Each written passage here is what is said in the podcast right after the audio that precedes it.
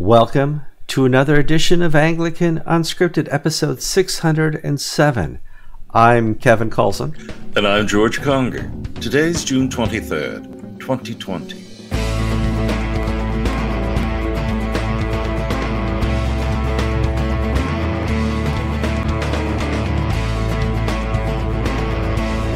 All right, thank you for tuning in to another episode of Anglican Unscripted. It's odd we use tuning in because you're not tuning in old television to get in, or AM radio as they used to do back in the, the 30s and 40s. You are clicking. So thank you for clicking in to watch another Anglican Unscripted.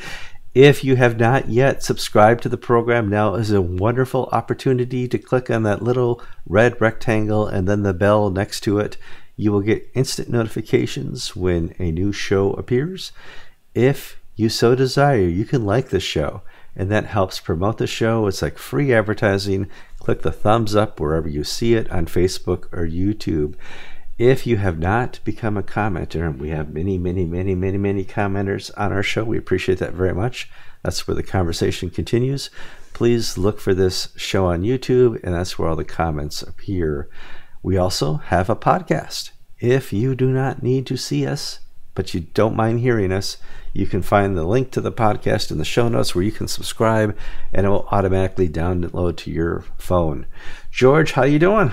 I'm just fine. Mm-hmm. Surviving the pandemic. We have a daughter visiting uh, from uh, San Francisco. Mm-hmm. And uh, extraordinary hearing uh, hearing about a different world, uh, different worldviews, and everything. Oh, sure. I mean, I got to go to Pittsburgh with my wife. We took the the RV, which is a recreational vehicle for our international uh, audience, and we drove out to Pittsburgh and spent the weekend at a, a campground. Uh, uh, about uh, 40 minutes outside. It was uh, Pittsburgh was wonderful. We had wonderful cell service, as those who watched last week's program found out, and we got to hang out with our kids who are have a little different political perspective than we do. But we had a wonderful uh, time uh, having burgers and lots of high calorie bakery items. Well, you'd be lucky. You would at least get burgers. I get uh, tofu turkey and uh, vegan uh, what are the, the, those fake hamburgers that? Uh, yes, tofu hamburger. Yes, uh, I can't believe that's not hamburger. I can so, believe it's not hamburger. absolutely. Uh, okay, so there's a lot of stuff to talk about. Um, it happened a couple weeks ago, almost three weeks ago. Bishop Jackson, um, Bishop of the Great Lakes, was uh, suspended as a bishop, uh, disciplined, and they're going to find another bishop for that diocese we had not reported on it because we had so many other breaking news items, and it's not that we're avoiding the story. It's just that uh, uh, if we sat down and talked about all the Anglican stories, including Indian corruption, we could have 40 hour episodes. And sometimes George and I have to sit down and say, What are we going to talk about today? And sometimes things that are important just don't make the top five list. It's time to cover some of the things that didn't make the list before. Uh, Bishop Ron Jackson, I videotaped and live streamed his consecration a couple years ago. He's a wonderful man. He had an issue with pornography and was not able to resolve it and was asked to step down, was disciplined. And that's kind of the story, George. It's a little more extended, but essentially that's yeah, it in a nutshell. Yeah. Um, one of, as an aside, it's sometimes hard for us to report on these stories because there's more than just the bishop involved. There's his wife, there's mm-hmm. his children, there's the diocese, they're the people who've invested him in spiritually and emotionally, and he's let them down. Now, the particular facts in this case are the bishop had a problem with pornography, and he got help, and he went through the canonical process because it was discovered, and they went through the steps to sort of get him out of that into rehab, if you will. Mm-hmm. He lapsed, and the lapse, and he returned to it. So we're told by people in the diocese. And after having hadn't been given a chance, the House of Bishops said this is this is a line where we're going to draw. So people like to compare this to the bishop in Michigan, the Episcopal bishop who was suspended for a year for adultery. Why is the Episcopal Church so soft? and only giving a year long suspension while Bishop Jackson is kicked out for unknown reasons. Well, not defending whatever the Episcopal Church does, but this was, if you will, a first offense, and the guys promised to be good and uh, sit in the corner for the next year. Bishop Jackson has already gone through that, and this is a second offense, if you will, on the same issue.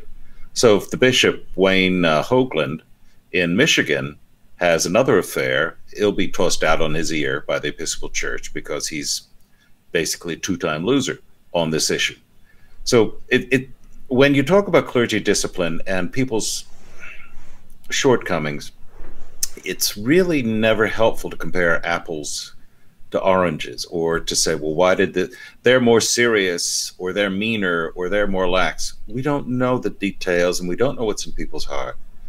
Just the only thing that can tie the two together is that here we have two men who have fallen short in the careers and in the ministries God has given them, and they're paying the penalty right now of shame and loss of uh, loss of their ministry. They, either permanently or for a year. They deserve our prayers. They deserve, you know, to be loved members of our communities. But um, to be in the bishop status is to be above reproach. Mm-hmm. Um, and the Episcopal Church has kind of let that down in the last 20 years. But the ACNA has really held that standard for their clergy. I can think of personally about eight different situations in the last 10 years where the ACNA has come up against uh, clergy who needed discipline. In some respects, held them to the discipline, and the clergy repented and returned to ministry. And in other respects, maybe 70% were disciplined and they were not able to return to ministry. And the, the ACNA followed through and disciplined them to the point where they were uh, taken out of the ministries. And I, as a member of the ACNA, I appreciate that. It's hard. I know it's hard, but I appreciate that. There's an old saw that the three things that get clergy are sex, money, and alcohol. Mm-hmm. And I have to say, there's truth into that. Uh, I've reported on sexual scandals of adultery, of illicit relationships, of sexual abuse. I mean, the most shocking ones are the are well uh, Peter uh, Bishop Moore of New York, who in the 70s and the 60s when it was the lion of the Episcopal Church. Mm. You couldn't get any higher up the food chain. You couldn't get on the he was on the cover of Time magazine. Well, when he retired, Mark Sisk, the new Bishop of New York, I think, came in and suspended him from any active ministry. And it was only after his death that Andrew Dietsche, the current bishop, issued an apology to all the people that Bishop Moore sexually molested.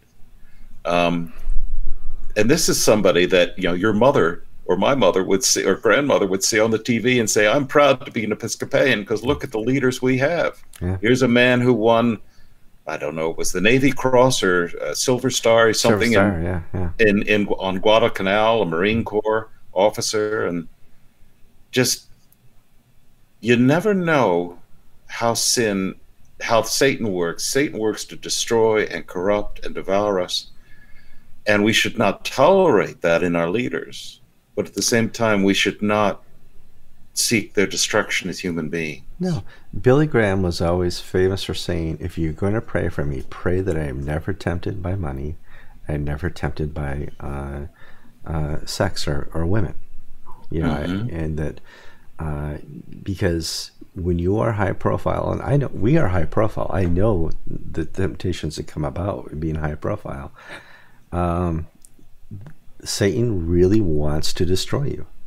Uh, mm-hmm. He does not need uh, people who are image bearers of Christ imitating Christ uh, in very public ways.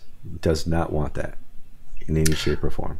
In my uh, class in seminary, I can think of two people who've been bounced out from the ministry one for sex mm-hmm. issues and one for uh, money issues.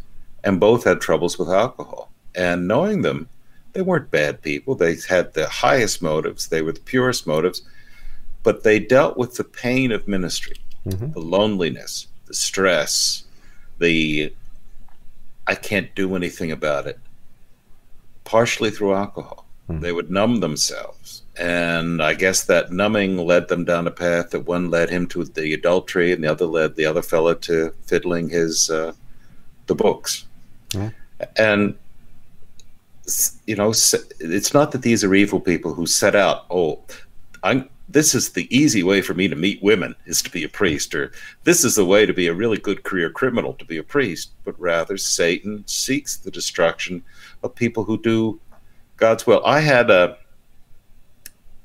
pastoral anecdote. In my parish in Sebastian, Florida, 20, gosh, 20 uh, plus years ago. Where's Sebastian, Florida? Sebastian is just north of Vero Beach. Is that right? It's my first parish. I wasn't happy there. But next to, not next, but within about a mile away was a commune called Kashi Ranch. It's just like the Whole Foods Company, but this was a commune led by a Jewish woman from Brooklyn called Ma. And she, they were all Hindus and they would get involved in yogi flying and transcendental meditation. And they lived in a commune. And one of the people left the commune and started coming to my church. And he said, Well, you know, we call upon uh, the demons of this world to destroy the ministers and their families around us. Now, he may have just been trying to get me on edge. I don't think so because he repented of his former life. But there are people who seek to destroy the church, and one of the avenues is through destroying the clergy. Mm-hmm. And so we need to hold up these poor men and women who are humans, they have flaws and failings, and just pray that Satan not find a way to crack open the gospel protection that they that I pray they're covered with. Well, and here we have to say, you know, anybody can fall. Mm. Well, first of all, we're all sinners, and you need to be praying for all bishops all clergy, uh, all people who are in, in leadership, that uh, this does not happen to them. Uh, mm-hmm. And be earnest in your prayers. Um, uh, bishops don't want to fall, and clergy do not want to fall. It happens. Uh, there is a way to repentance and reformation. Uh, and we, we pray that they, they would seek that as well. I think we've covered this enough. Uh, it's a tough topic. Uh, it's not that we don't want to cover it, but uh, these are real people, and you know the issues, and you know that uh, you can help them by by being in prayer for them. So, George, Kevin, we've done sex. Do you want to do money now, or let's do a tourist church versus real churches? Um, let's talk about the Washington Cathedral. Story came out that uh, they're laying off staff. Uh, you and I talked about right before this pandemic really took a hold and the first wave was starting and they're starting to close churches that there are churches around the world in every province and every diocese that are not going to survive the pandemic. And i thought of lots of churches. I never thought of washington cathedral. I never thought trinity would have trouble.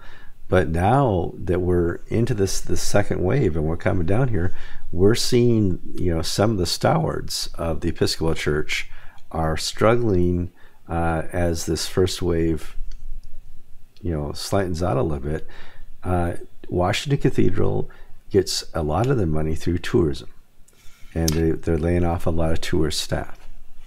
Yeah, uh, I was looking up as you were talking. I wanted to pull up the letter which we published in Anglican Ink from the Dean mm-hmm. Randy Hollerith. He sure. wrote to the members of his congregation, mm-hmm. and the paragraph I wanted to read is we have reduced the cathedral, cathedral full time workforce by 15%. In the new fiscal year that starts July 1st, th- 13 full time positions will be eliminated, as well as 13 part time positions. 12 full time positions will be fully or partially furloughed, and most of our part time and contract employees will see their hours reduced. And the senior management, including the dean and the clergy, are all getting a 20% pay cut.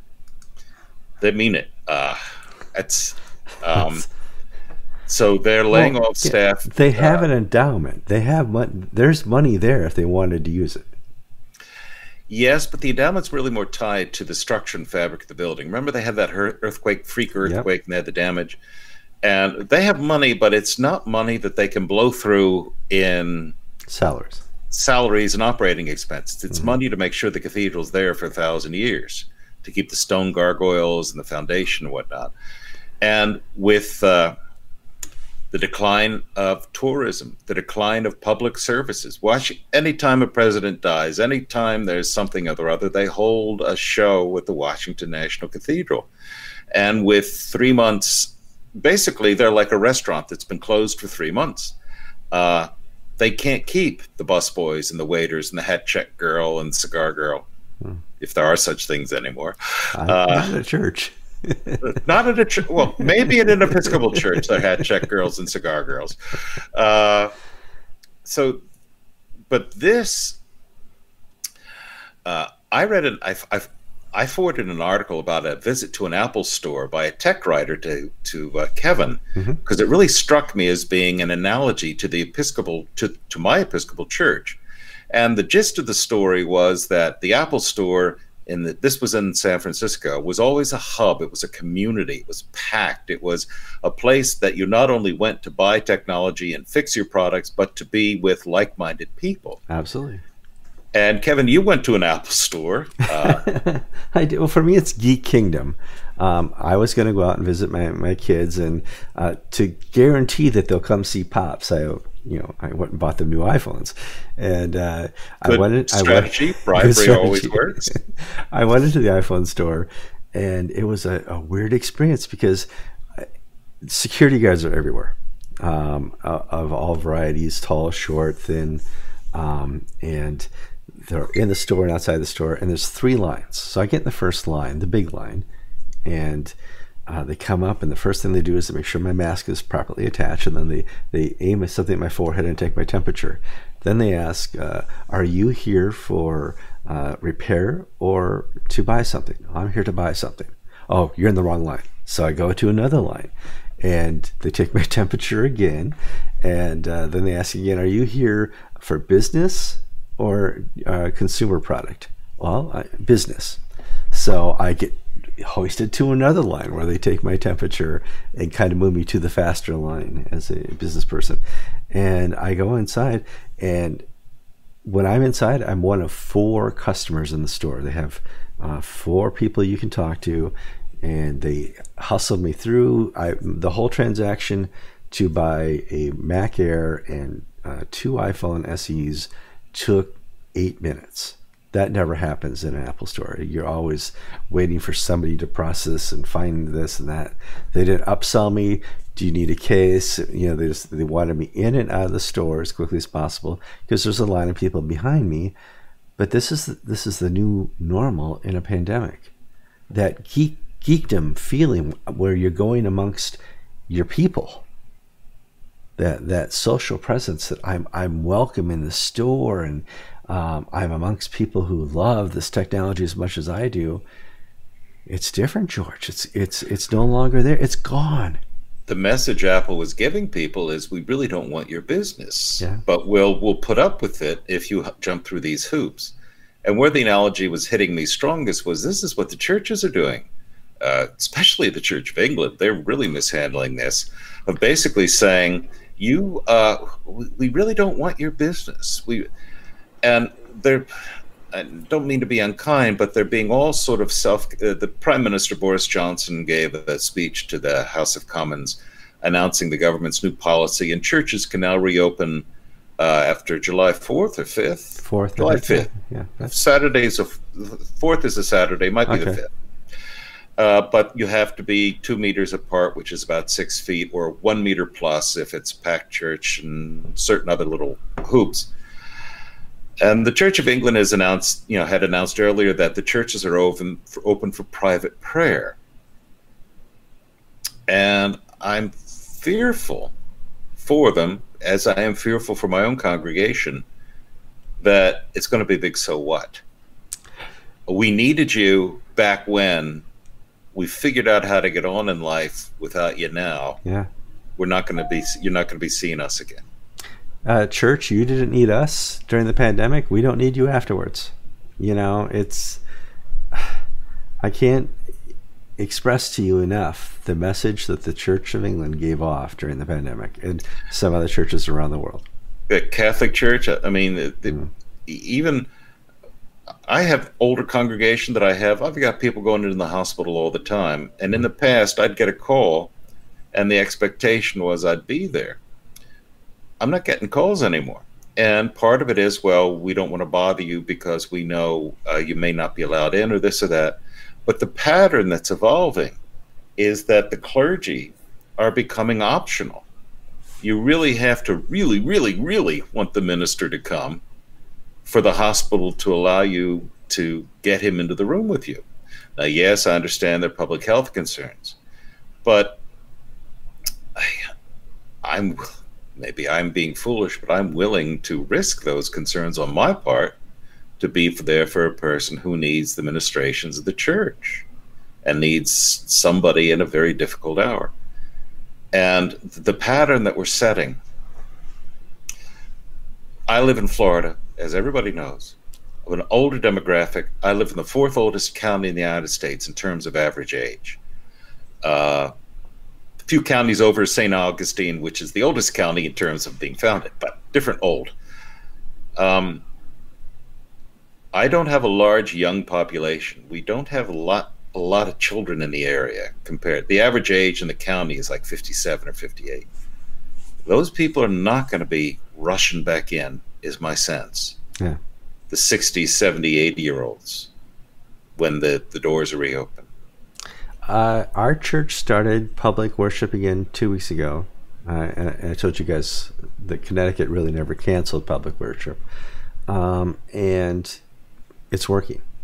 People are coming as many people as can be filled into our church by the, the 25% rule. It's, they're doing that. The rest are watching online.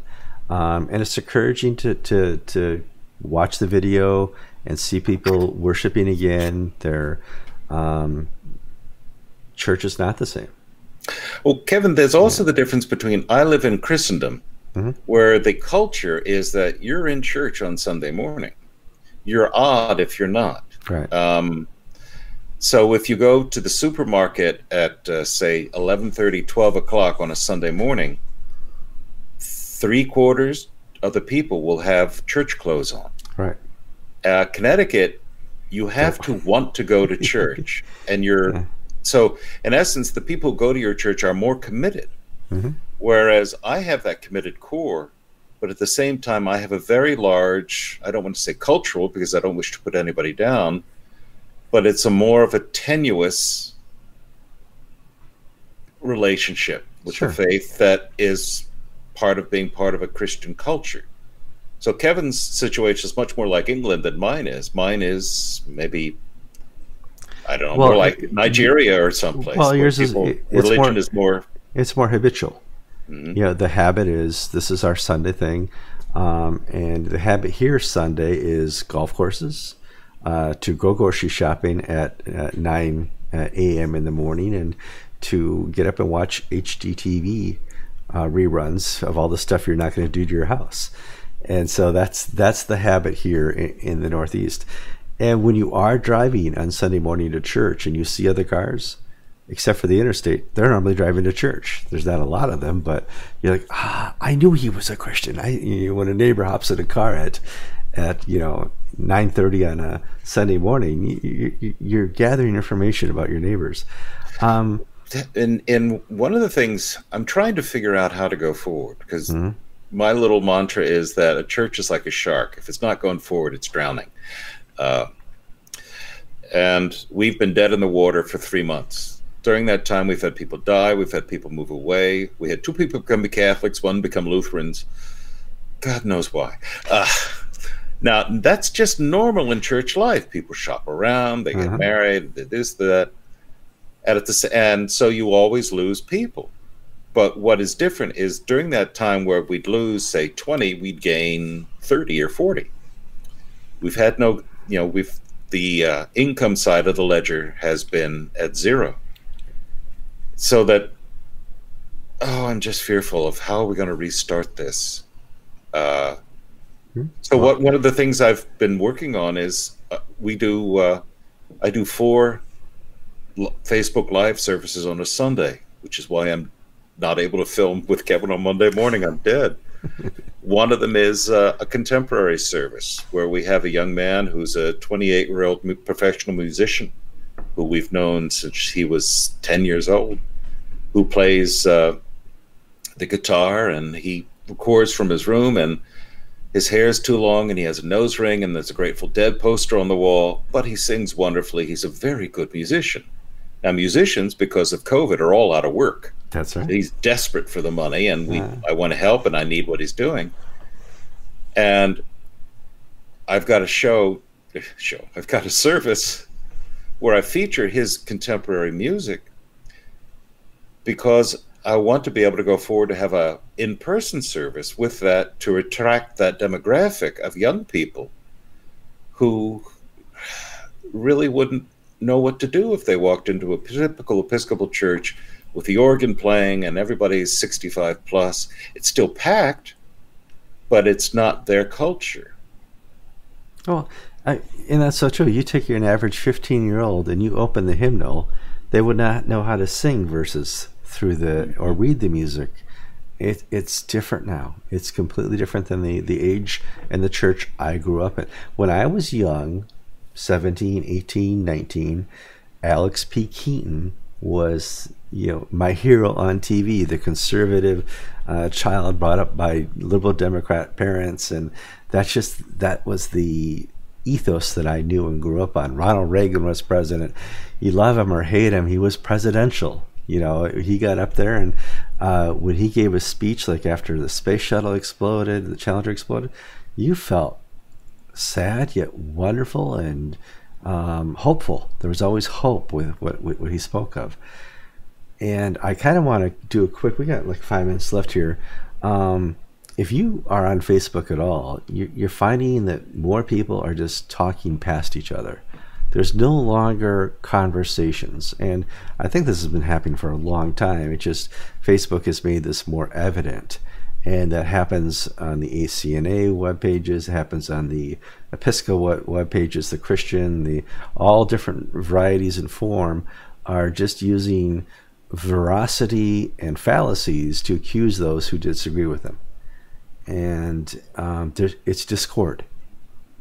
And you don't agree with me because you're a hater or you hate women or you're a racist or you're you know bring up the the the definition and i i see that more and more and i can't imagine being a person who has to moderate a christian community on facebook anymore george the troubles of the world the the hatred and the animosities and the partisanship and the absolute certainty of people who really don't know what they're talking about has infected religious discourse. Mm-hmm. Uh, and you have otherwise sane people calling other clergy racists, or you have any, or some people who are active in their churches, go to church, and anytime a woman priest posts a comment, their response is not a response to the comment, but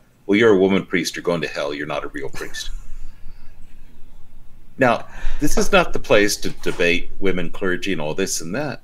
But at the same token, how can you call yourself a Christian if you're, you're shouting racist or you're shouting false priest or you're shouting homophobe or yeah, all these different fallacies. I mean, we can't have have a discord. We can't have conversation open conversation, open table, open discussion if we're going to use fallacies.